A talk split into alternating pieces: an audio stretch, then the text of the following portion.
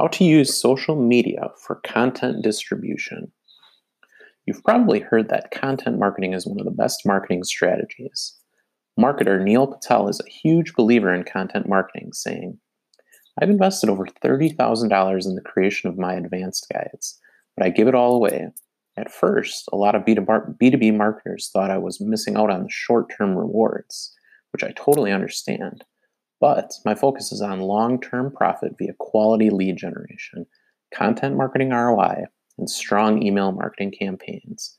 I've made 10x what I invested to create those high quality guides so far.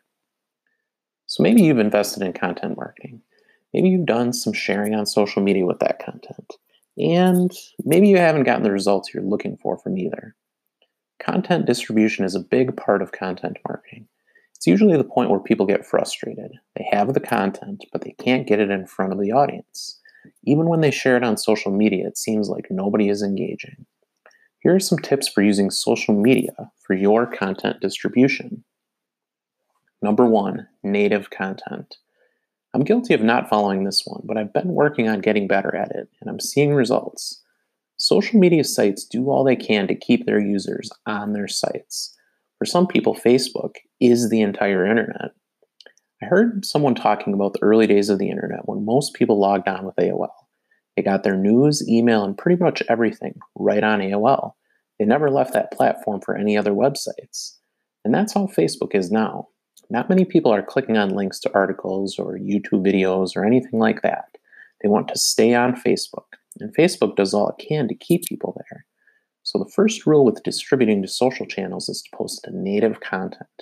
Post your entire article on the channel or upload your video directly to the channel.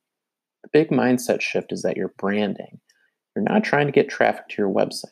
That will come in other ways, but only if people know that your brand exists. Number two, the right content for the right audience mindset. The next step is creating the type of content that people on social media actually want to see. And hint, it's not sales content. Yet most of the posts you see businesses posting and distributing on social media is about themselves, their products, their services, them, them, them. Then they complain about not getting any traction with their social media efforts. I ask businesses that do this what they do when they're on Facebook, Twitter, LinkedIn, Instagram. They say they're looking for what their friends are doing, they're looking for news, they're looking for information about life, funny things, entertaining things, a little education to try to learn something new. I almost never hear them say products and sales materials. Sharing content on social media or creating content for social media is just about earning the attention of people. To do that, you have to focus on the type of content they want to see on those channels. On Twitter, it's probably news. On Facebook, it's information about life. On Instagram, it's moments from life or cool feats. On LinkedIn, it's education about the working world. Entertainment and education, that's the focus, not sales. Number three, target more than your customers. This one throws most people for a loop. But the idea is when you're talking about creating content for customers and influencers and journalists and other people, content marketing and distributing the content on social media is about more than your customer.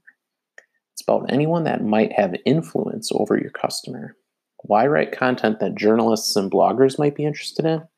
If they find your content interesting, they may mention it in their own content. That raises the profile of your brand and can increase awareness and searches around your brand, can show search engines that your brand is worthy of higher rankings. It's indirect influence that can have a great long term effect. Number four is hashtags. And most people know what these are, but they're still often overlooked. Some people even look down on using them. Others only use funny hashtags that nobody is really following. I'm here to tell you that hashtags work, and most social sites today use them. I don't know many people on Instagram that have lar- grown large followings without using hashtags. Number five, consistent outbound engagement. By this, I mean doing the things you wish others on social media would do for you commenting on posts, liking posts, sharing posts. Why expect others to do it for your content when you're not consistently doing it for other people? Make it a habit at your company to engage with the content of others. And there's a key point here. You're not just jumping into a conversation and talking about yourself or pointing to your own content. You're adding to their content.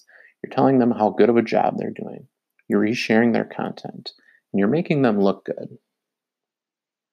Number six, guesting and partnerships. Like hashtags, this tip is about expanding your reach on social media beyond your own followers. Instead of creating a piece of content, like a video or podcast, by yourself, find a partner to create it with. Then you can both distribute it on social media, and you get both of your audiences exposed to each of you. You don't even have to create the content for your own channels. You can write guest posts, you can be a guest on podcasts, you can be a guest on video podcasts or interviews for blog posts. Provide the best content you can so that it really does well for the brand that owns the content. Number seven is patience. You're not going to get viral content on social media right away. Look at the brands you admire on social. Chances are they've been working on their content distribution for a long time. In most cases, it's many years. You're looking at the same type of timeline. Conclusion There are some big mindset changes in order if you're looking at content distribution on social media. These days, a big one is not just sharing the link to your blog posts on your social channels. It's about publishing that blog post natively on social media. It's about uploading your video directly to Facebook. Follow these tips, and you will have better success with your content distribution on social media.